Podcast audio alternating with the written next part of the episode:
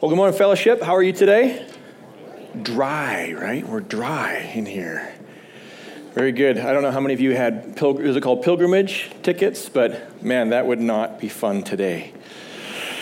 Okay, well, if I haven't met you before, my name is Mike. Uh, I've been a member at Fellowship Bible since uh, August of 2002. Uh, so when my beautiful bride and I moved here from California and went church shopping, we found fellowship, and we've been members ever since. Uh, we're regulars over at the uh, Brentwood campus, uh, and I'm a recent addition to your elder team here as well.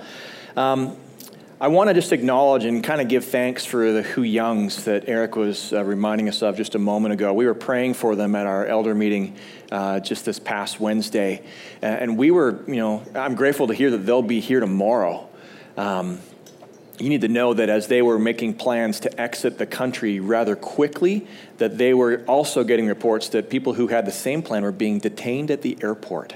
So uh, you need to understand that you know we we're blessed that we we minister and we live in a country where you know we were founded as a christian nation. I acknowledge that we're quickly becoming kind of a post-christian nation but uh, we don't worry about getting arrested because we're a believer about sharing the love of jesus. That's a, it's a different reality in other parts of the world and so we really have to be committed to holding up in prayer.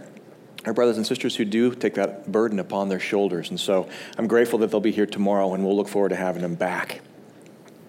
All right um, as you open your Bibles to Ecclesiastes 12, I want to segue in with just a bit of a backstory, if I could. Um, on February 2nd, 2002, at about 2 p.m., I stood at the front of a church in a really fancy outfit, and a beautiful girl walked down the center aisle on her father's arm, and they walked towards me at the front of this church, and I received my bride on that day. Uh, our wedding invitations that went out said on 02, 02, 02 at 2, Mike and Lynn will be making a decision before family and friends that will forever alter their lives. If I ever forget my anniversary, you can appreciate I'm a dead man, right? Um, but that was a, an incredible, incredible day. And uh, after we got married, literally just a few months later, we would move to Nashville. We took over a business here in Tennessee, um, and we've been here ever since. Um, my wife has done some really cool presents, uh, anniversary presents for us over the years. One of the things she gave me on our 10 year anniversary was a little booklet. I should have brought it this morning to show you, but uh, she assembled some, some, uh, some of our story in pictures. And the title of this booklet was What Was and Is and Is to Come and kind of in a Charles Dickens kind of uh, a Christmas Carol type approach, she had assembled photos of our relationship early on, our relationship present day, and then kind of looking forward into the future, what she thought we would look like as we got older. And it had pictures of cars we drove then, cars we drive now, cars we would have then, houses then, houses now, children, and so forth. It was kind of a fun little walk through memory lane, look at present day, and then what the future might hold as well. And I want to share some of those with you this morning because it kind of cues up what we're going to be looking at today today in uh, Ecclesiastes 12. So, in what was the what was section of this booklet, uh, my beautiful bride put up some photos from our wedding day. I want to share those with you here. I was a happy, happy man. Look at that beautiful bride, luckiest guy on earth. So that was February second, two thousand and then uh, there's also a picture in here that's not wedding day, uh, but not super long afterwards. I want to share this with you as well, and I want to kind of explain the second image. Go ahead and put it up. Um, when we were expecting our first child, I felt a need to empathize with my wife in very tangible ways. And as she started to gain weight and her clothes no longer fit, I took it upon my shoulders as a quality husband to increase my consumption of ice cream, to try to maintain pace with her, um, just so she wouldn't feel alone. Um, so that's uh, as we're expecting our first child. And then uh, as we built our family, here's a picture of what is. So in uh, December, or sorry, February 2nd, 2012, this over here on the left screen is what my family looked like on that day, 10 years into our wedding or into our anniversary, which was awesome. This is a slightly more recent photo here. I just wanted to show you what my kids look like today. And that sort of represents what is. And my wife had this, uh, she had to go online to look at, you know, what would she and I look like as we got older? And as she shopped the internet, she found this photo and she thought this was appropriate for what would be to come for us. So, nothing cooler than old people in love, right? I think that's great. Um, in, this, in this document, she also did individual photos, her individual stories. And so she went through and kind of uh, grabbed a couple photos, like baby pictures of her for when she was an infant, small child, teenager, and so forth, and also present day photos. And then Lynn said, All right, here's, here's what you have to look forward to, Mike, as I get older. This is what Lynn thinks she'll be like when she's 85. This is what I've got coming. If that isn't awesome, I don't know what is. Particularly love the curlers.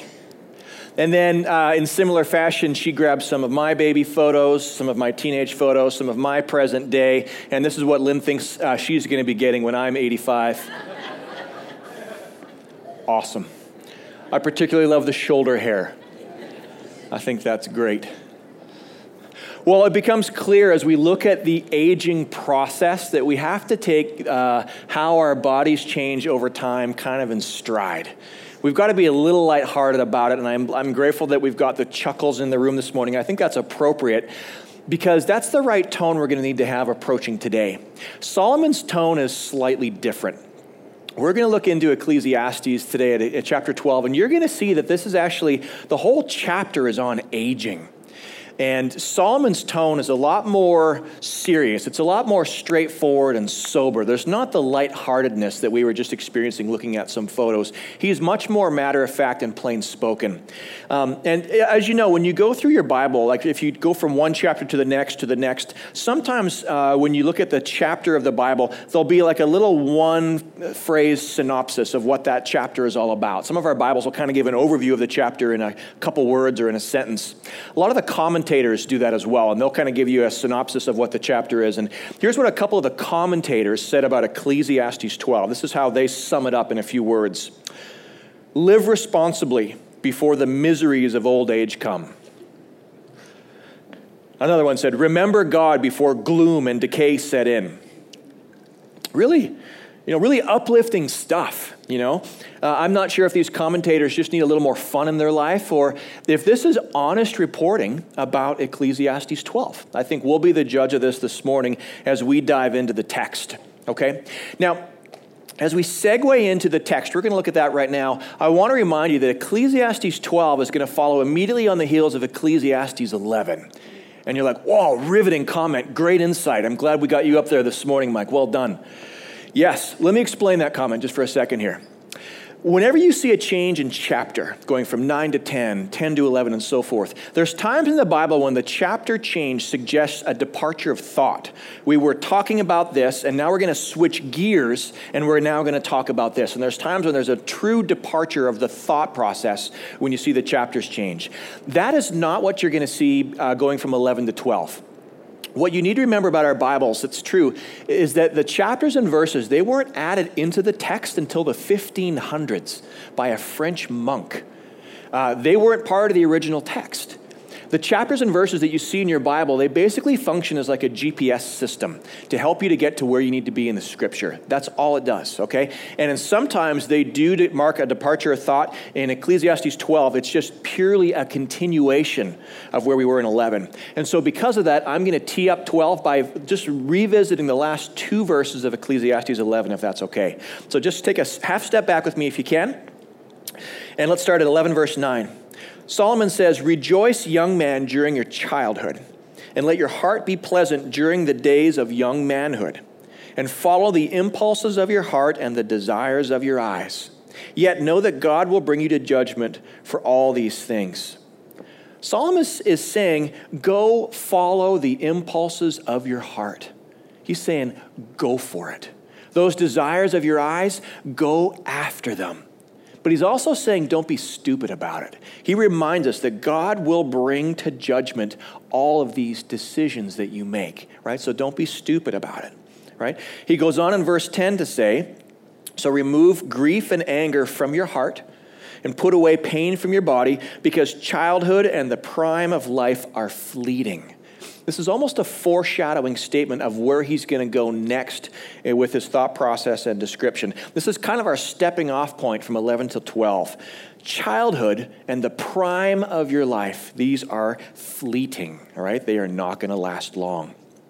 Now, switch over to 12.1 and we'll, we'll segue into today. In 12, verse 1, Solomon says, Remember also your Creator in the days of your youth, before the evil days come and the years draw near when you will say, I have no delight in them. Right? He's saying those cool things you want to do when you're younger, those impulses of your heart, those desires of your eyes, go do them now. The time to do them is right now because there is a time that is coming when you will either not be able to follow those desires or you will no longer want to. Now, as I was reading through this, I had a, uh, a picture that came to my mind of a movie I had seen a number of years ago with my kids.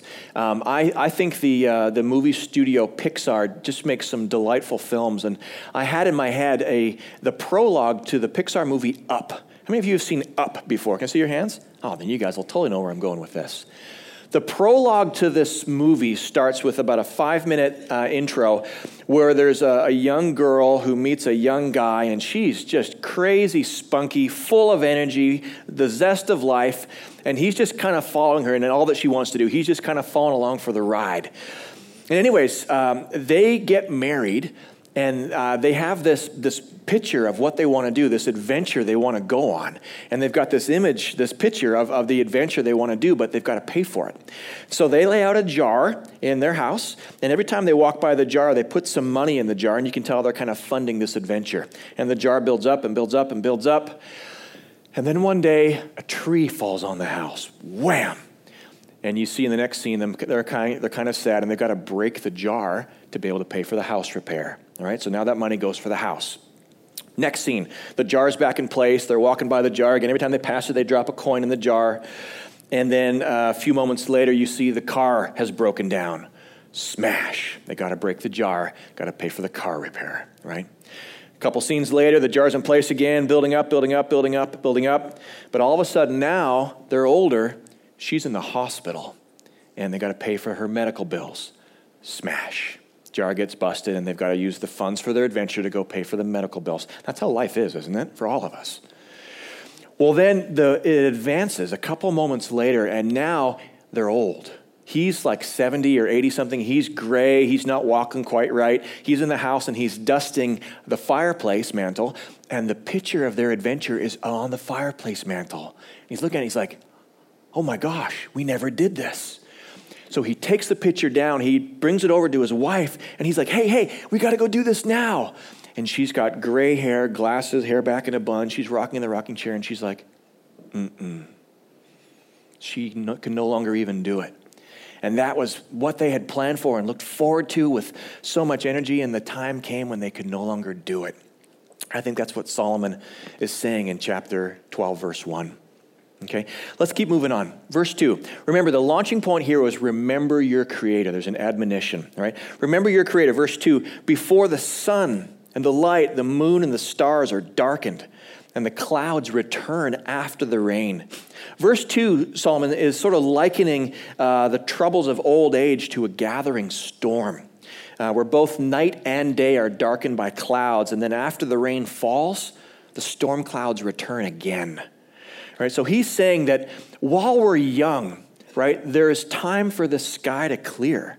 Right? There will be sunny days again amidst the storms of life. But he says, when we're older, we will suffer one trouble after another without a whole lot of time to recover. And you need to remember that throughout Scripture, we even saw this last week in, in uh, chapter 11. Throughout Scripture, uh, youthfulness and life, they're often depicted metaphorically as light and pending death or coming death is often referred to as the approaching darkness.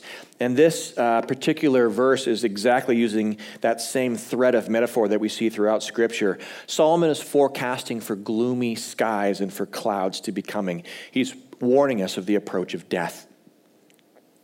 Moving on to verse 3, Solomon says, In the day that the watchmen of the house tremble, the mighty men stoop the grinding ones stand idle because they are few, and those who look through the windows grow dim.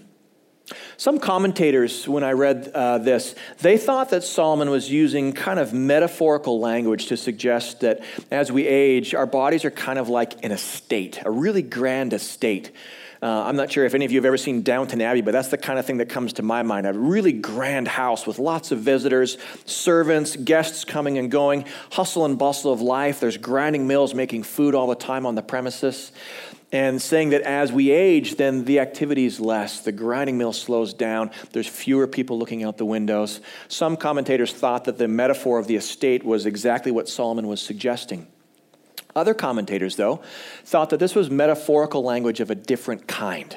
And they thought that the language choice or the word choice in verse uh, 3 is actually talking about physiological metaphors of what our bodies experience when we age. And the more I read Ecclesiastes 12, I thought the second group of commentators was more accurate. And let me explain what I mean by that. When Solomon says that the watchmen of the house tremble, well, what in your body begins to tremble as you get older? What starts to tremble? Your hands, right? These are your watchmen, Solomon is saying. They begin to tremble. He says, The mighty men stoop. Well, what are the mighty men? What in your body stands tall and proud when you're younger, but begins to stoop as you get older? Any ideas? Yeah, your shoulders. Some commentators thought it might be your legs, but again, they begin to stoop as you get older. And then he says, The grinding ones cease because they are few. Who are the grinding ones, or what are the grinding ones on your body? Your teeth. And he said, Why do they grind less? Because they are few. Okay? Now, we may not relate to this in, you know, 2018 uh, modern America. Why? Because we can go to a dentist and we can get a cap on a tooth that goes bad. We can get a crown to replace a tooth completely. If you've had wholesale bad uh, teeth experience, you can get dentures. Why not swap them all out, right? But we can replace teeth as they go bad. Could Solomon do this in 950 BC? Absolutely not. Okay? In fact, you can probably appreciate, you know, when he says the grinding ones cease or they are idle because they are few, how many old people, even today, with the luxuries of modern dentistry, have to make slightly different food choices than the rest of us because they're aware of teeth sensitivities? Right? I don't think the elderly among us probably have a robust consumption of candied apples, for example, or kettle corn. Um, there are some food decisions we got to make a little bit differently just because of the fact that our, our teeth are no longer what they used to be when we were younger. Um, I've been to South Sudan a number of times, and uh, even again today, 2018, if I look at the elderly population in South Sudan, where there are no dentists, where we go in Vietnam, South Sudan, these people don't have a whole lot of grinding ones left. Their diets are a little different than the rest of the people in the village. He goes on in verse 3 to talk about those who look through the windows grow dim. What are the windows of life for all of us? What are they? They're our eyes, aren't they? Right? How many of you have noticed as you're getting older that your eyesight's getting a little bit worse and a little bit worse? Any people? I'm seeing a few nods, a few hands. Very honest group this morning. I love that. I used to make fun of the people in my uh, community group when we'd go out for dinner to a restaurant. Um, we would, for whatever reason, have there's more of the older folks in our community group on one side of the table, and they universally would read their menus like this, and it was quite a sight because they would all read them like this, and I'm like, "You got to be kidding me! You guys look hilarious." you know, it's not good to mock people, but I had some good spirited fun pointing a finger and uh, enjoying what I was watching and taking pictures of them who can't read a menu very near. And darn it if now I'm not in the club, right? I also am going, well, what's wrong with these menus? Why can't they just improve the font on these things? And I'm removing my glasses and holding them at different distances. We can't escape it. Our eyesight changes as we get older, right? Well, where does he go from here? Verse 4 Solomon is going to say, The doors on the street are shut as the sound of the grinding mill is low, and just advance slightly, he also says that the daughters of song will sing softly. All of verse 4 are hearing metaphors. The doors on the street being shut refers to our ears. The sound of the grinding mill being low. You can't change how loud or how soft a grinding mill is. When you grind, it makes a certain sound, but it sounds low, right? The daughters of song will sing softly. It's just because we can't hear them the same right? All of us, our hearing changes as we get older. Same thing. Now, there's an interesting little sidebar in verse 4 that I think Solomon uh, draws attention to, and it's a curious one for me. He says that uh, one will arise at the sound of a bird. Okay? How many of you, as you get older, you find it harder and harder to sleep in? Am I the only one that's experiencing that? Okay? I remember um, when we moved to Tennessee a number of years ago, my wife picked up the phone one morning at 8:15 to call her mom, who lives in San Jose, California. It was 8:15 in Tennessee. I'm like, "Babe, what are you doing? It's 6:15 there." She's like, "Oh, she's up." I'm like, "Really?" She's like, "Oh yeah, she's been up for a while." I'm like, "Come on, you're retired. This, you get, of course you're sleeping when you're retired." She's like, "No, she's up." Sure enough, and I found as I get older and older, I have lost my ability to sleep in completely, and I feel robbed by that. You get a Saturday when you can sleep in, and now you, your body's like, your eyes pop open as soon as you hear that first sound in the morning. It's weird right? When I was younger, I could sleep in like a baby. I could, I could fall asleep at 10 or 11 at night with the lights in my room on, my music on high. I could fall asleep and stay asleep like that. It was incredible, right? My parents even told me a story of a time when the smoke detector in our house, it went off right outside my room. Beep, beep, beep, beep. Didn't hear it at all. It didn't disturb my sleep. And I was one of those kids who had a paper route when I was younger. I delivered papers door to door, and I'd have to get up at you know 5:15 in the morning to do that. My alarm would go off right beside my bed, and I wouldn't hear it. My parents' bedroom was right above mine. Sometimes my dad would get out of bed and go like this to try to wake me up because I couldn't hear my alarm that was right there, right? But now, as Solomon says, man, as soon as that first bird makes a sound in the morning, my eyes are open and my day's begun right? I just, I don't know why, but my sleep changes. Even despite the fact um, that I have more time to sleep in on weekends and such now, I, I'm up with the birds at 5.15 and it's a frustration. So I'm not sure how many of you can relate to that, but my sleep in button is gone. And again, uh, the elderly folks that I know, they seem to be early risers uniformly. Uh, they're often up at 5:30 or 6 getting their day going. All right, verse 5. Solomon goes on to say, furthermore, he says, men are afraid of a high place and of terrors on the road. Have you noticed how young people very rarely consider their safety? In fact, they often engage in reckless and even sometimes dangerous behaviors without giving it a whole lot of thought, right? But their grandparents, however, they always feel somewhat unsafe, right? Uh, if, you're, uh, if, if your grandparents or your parents, these are the people who now sometimes will start paying other folks to climb a ladder at their house and do things at their house. It's no longer something that they feel comfortable doing. Uh, and a high place, it doesn't need to be 10 feet or 20 feet up in the air. Sometimes a high place can simply be standing vertical, right? I don't want to overstate this, but my wife visited her mom in San Jose just a week and a half ago. She flew out there on a Saturday to find that her mom had just gotten back from the emergency room the day before her mom was walking around the outside of her house and just tripped, just fell. Been done this walk a, a thousand times, but on that particular day, she fell. And she tried to stop her fall, but she still had hit the ground and had a massive gash right here, huge, all black and blue, had to get glued shut. Her hands are all purple from the bruising. She just fell. And that's the realities of getting older, is that sometimes, sometimes standing vertical just feels high right? Um, you know, as we think about our parents and our grandparents, they no longer really long for that two story and three story house, right? That single story house is, is plenty. I don't want to I don't want to have any more risk of falling than I absolutely need. You know, Solomon talks about the terrors on the road. Well, what about the terrors of the house? You know, I think our parents and grandparents start thinking about that. Verse 5, this is going to start to uh, be a little bit more spunky. Uh, Solomon says, The almond tree blossoms he says the grasshopper drags himself along and the caperberry is ineffective.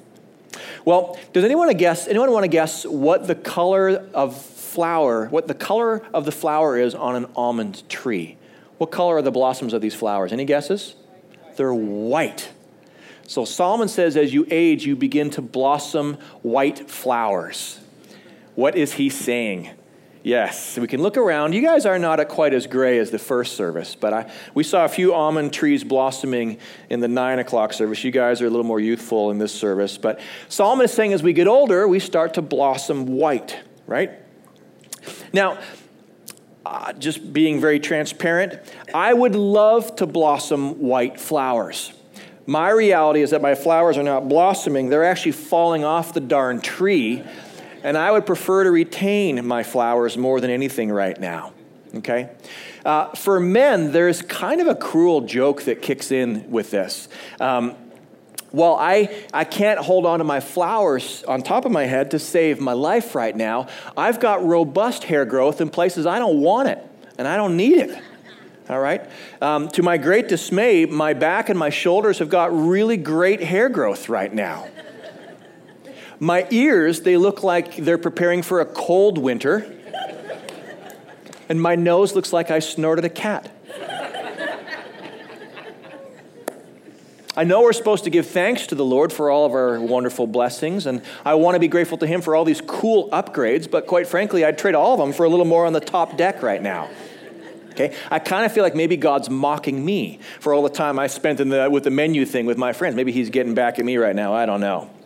But that's the hair growth. Um, my, my wife and I were in the library in our house uh, about a month ago, and there's a, there's a photo on the wall in my library of the day that we got engaged.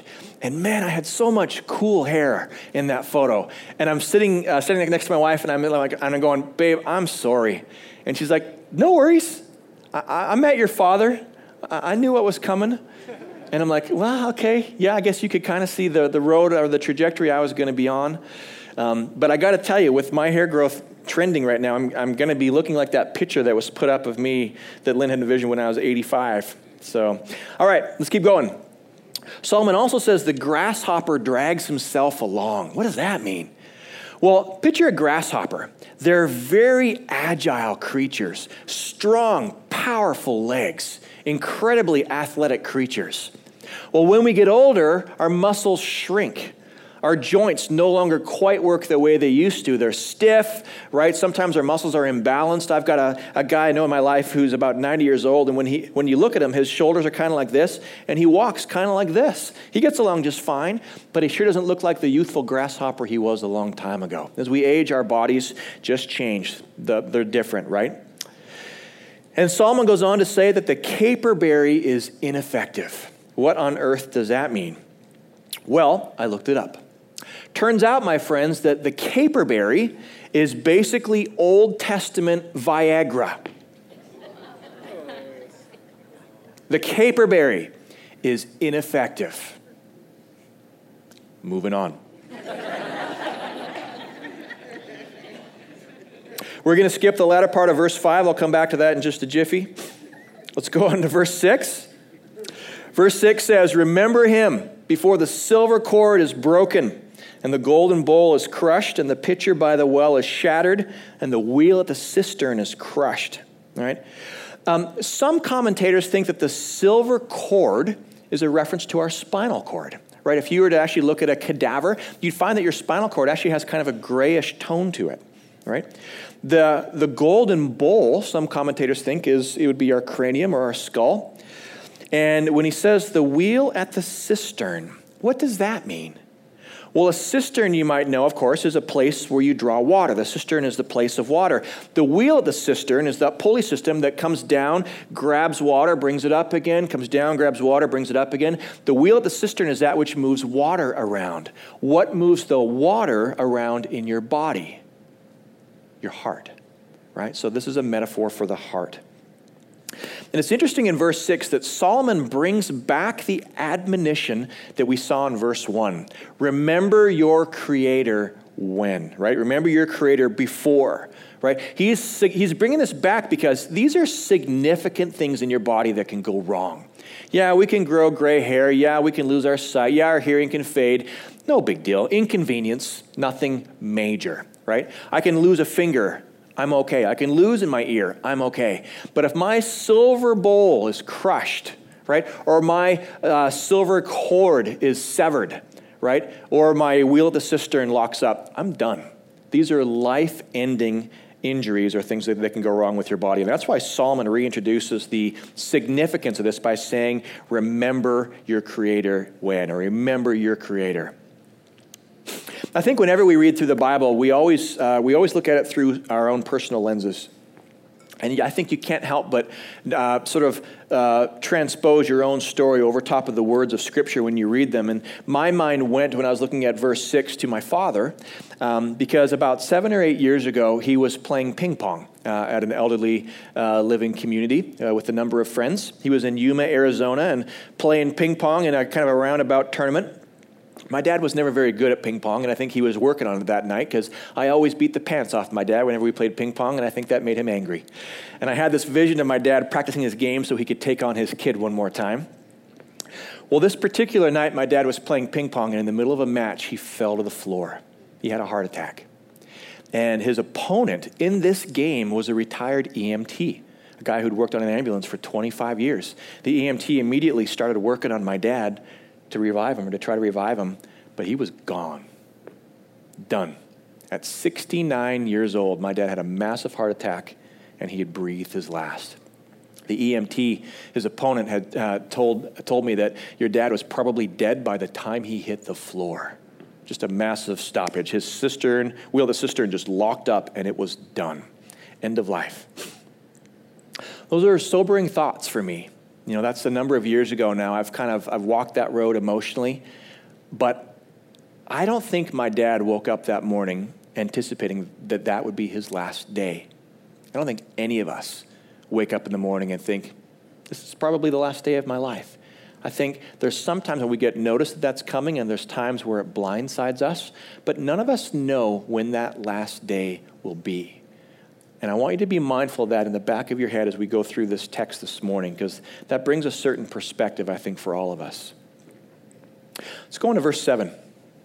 Solomon talking about the end of life coming. If, if any of the, the golden bowl or the silver cord or the wheel at the cistern is crushed, he says, when any of those things falter, he says in verse 7, then the dust will return to the earth as it was, and the spirit will return to God who gave it and I want to bring back in that part of verse 5 that I skipped over.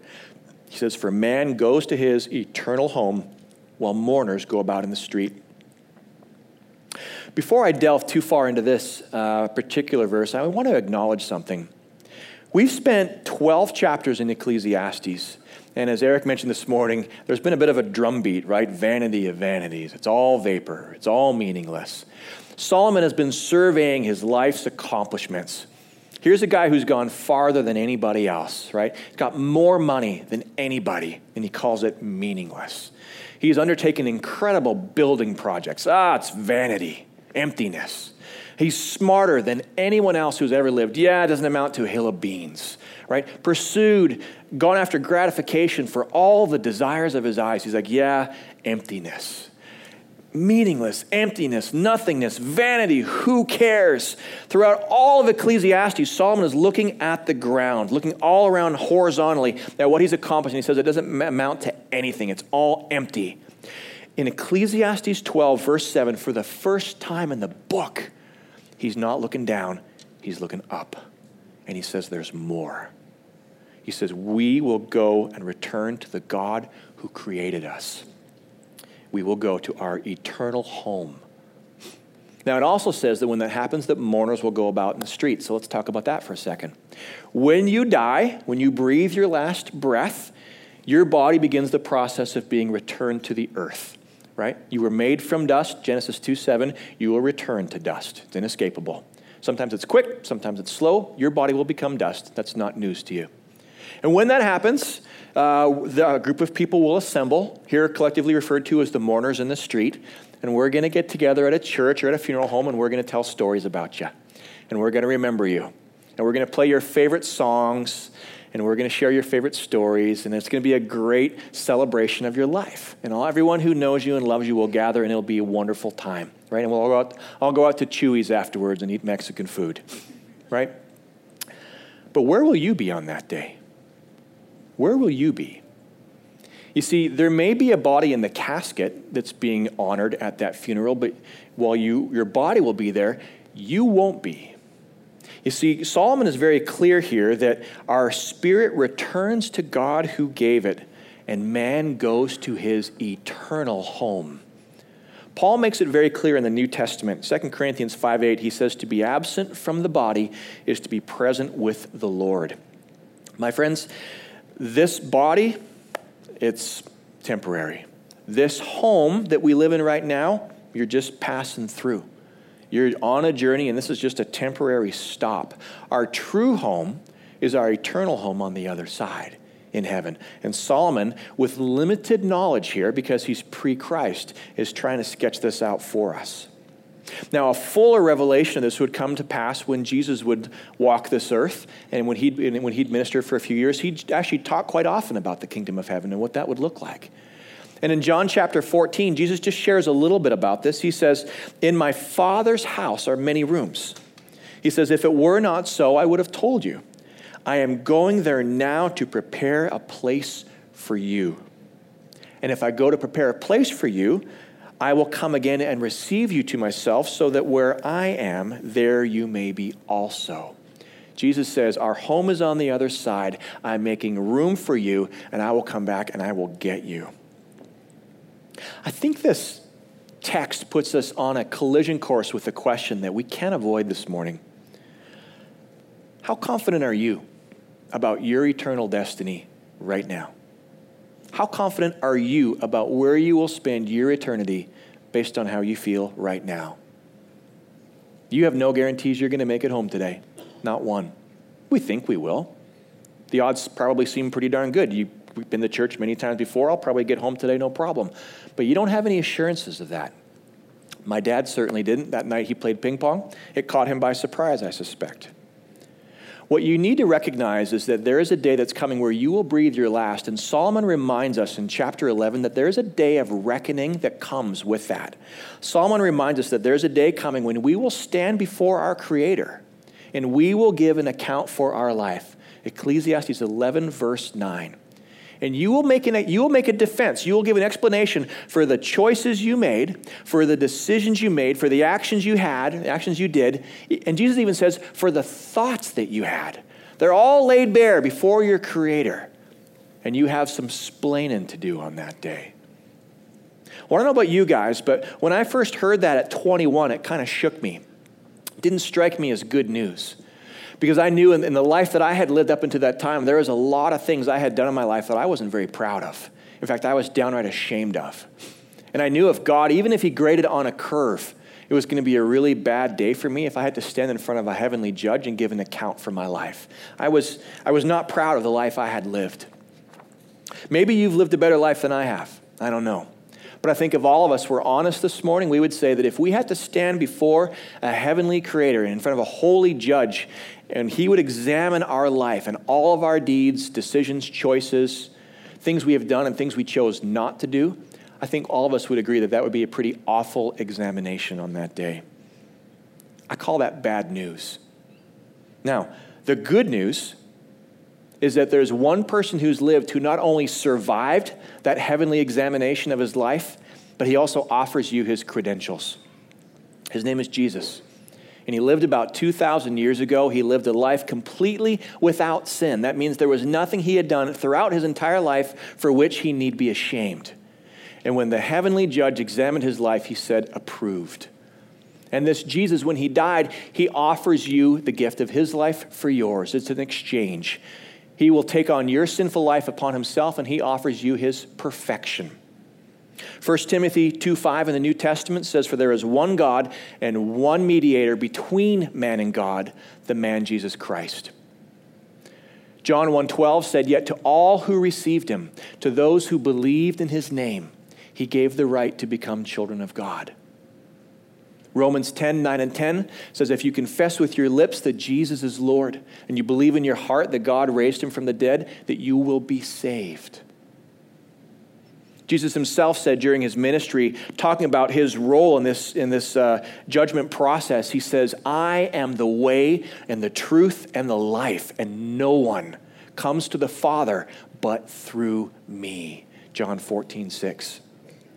My friends, the offer of forgiveness for your sins, the offer of salvation so that you can pass that heavenly examination, it's a gift. It doesn't cost you a penny. But the reality of a gift, even a free one, is that it has to be not only offered to you, but accepted in order for it to be yours. And if you have less than 100% certainty regarding where you would spend your eternity on this day, if you did not make it home today, but Jesus took you home or your God called you home and you had to stand before a heavenly judge, if you do not have 100% certainty that you would pass that examination, it's because you haven't made your life right with Christ and we'll make an opportunity for you to get that right today before we leave. Okay? Do yourself a favor if you haven't made this decision. Stop messing around. The stakes are simply too high to be casual about this. There is a day coming when you will no longer have the opportunity to make that choice. Now, as we wind down our time together, uh, I want to share a poem with you. And this poem was shared with me on Facebook uh, a couple of weeks ago. And when I saw it, I thought it was perfect for our time today in Ecclesiastes 12. I thought about just reciting the poem to you personally, but I felt that the author of this poem actually does a better job conveying the meaning of this poem. And so I'm going to invite our distinguished author to share this poem with you. As she does that, I'm going to invite our worship team to come back up because they'll be leading us out in song in just a little bit. So go ahead and cue our, our poet. I looked in the mirror, and what did I see but a little old lady peering back at me with bags and sags and wrinkles and wispy white hair, and I asked my reflection, How did you get there? You once were straight and vigorous, and now you're stooped and weak, when I tried so hard to keep you from becoming an antique. My reflection's eyes twinkled, and she solemnly replied, You're looking at the gift wrap and not the jewel inside, a living gem and precious, of unimagined worth, unique and true, the real you, the only you on earth. The years that spoil your gift wrap with other things more cruel should purify and strengthen and polish up that jewel. So focus your attention on the inside, not the out, on being kinder, wiser, more content, and more devout. Then, when your gift wrap's stripped away, your jewel will be set free to radiate God's glory throughout eternity.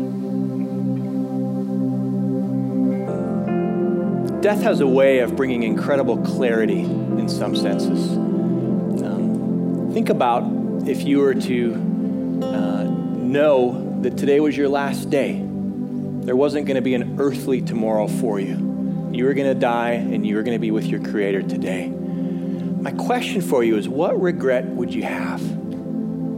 What regrets would kind of haunt you if you knew today was your last day?